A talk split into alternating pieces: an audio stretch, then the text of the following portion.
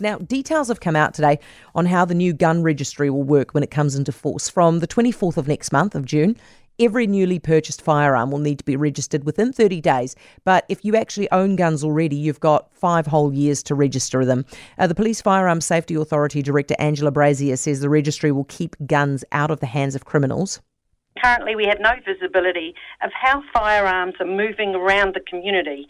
So, when people are buying or selling their firearms currently, then we don't know when that's happening. So, the firearms registry will give us visibility of that. Hugh Deveraux Mack is spokesperson for the Council of Licensed Firearm Owners and with us now. Hugh, it's nice to talk to you again. Nice to speak to you too, Heather. Thanks five, for the time. Is five years fair enough? Yeah. Five years is a decent amount of time for people to begin getting used to the process and for, honestly, uh, the agency to figure out the bugs that are going to end up in their system. Uh, will it actually help? Most likely, our concern is that those who have legal firearms are going to wait and see what happens and then eventually rush at the end of the five year period to register their guns, which may overwhelm the system. So it just kicks the can down the road five years or so. Why are they going to wait? Well, we've seen a, uh, a, disappointing sort of uptake with this new police agency to register firearms with uh, continued delays in uh, firearms uh, license renewals, as well as a few other disappointments. So, why is there any incentive for them to rush and go ahead mm. now uh, while this while the kinks are still being figured out in the system? You, you sound like you're not a huge fan of the gun register at all. Colfo has been uh, vehemently opposed to the register from the very start, and for really good reason. It's going to be a massive waste of taxpayer money, a waste of police time and resources, as well as actually making New Zealand not only less safe, um, but it's not going to prevent criminals from using firearms in illegal manners. How's and as Angela Brazier said, it's not going to give any visibility over movement of firearms illegally. No, how's it going to make it less safe?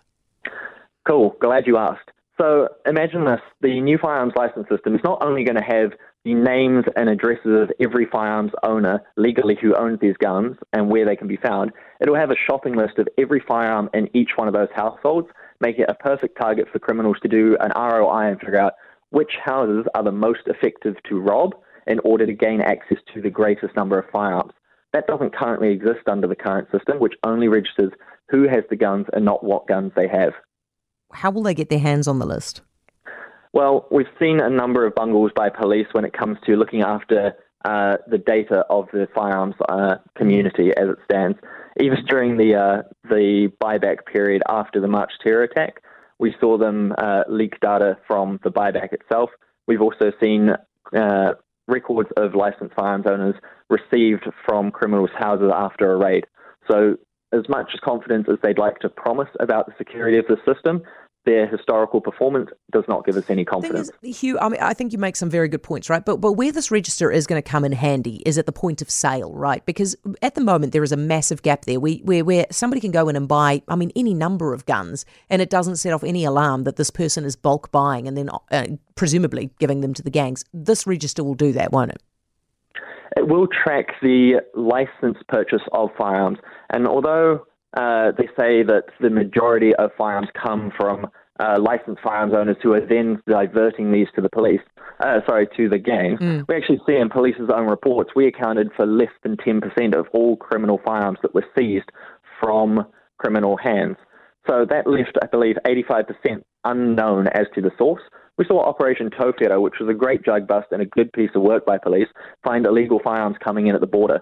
We're clearly not the source, maybe the positive side of this firearms license uh, uh, registration system shows that actually they need to be focusing on the real sources because our community isn't it. Hugh, good to talk to you. Thank you so much. Hugh Deveraux Mack, Council of Licensed Firearm Owners. For more from Heather du Plessis-Allen Drive, listen live to News Talk ZB from 4 p.m. weekdays or follow the podcast on iHeartRadio.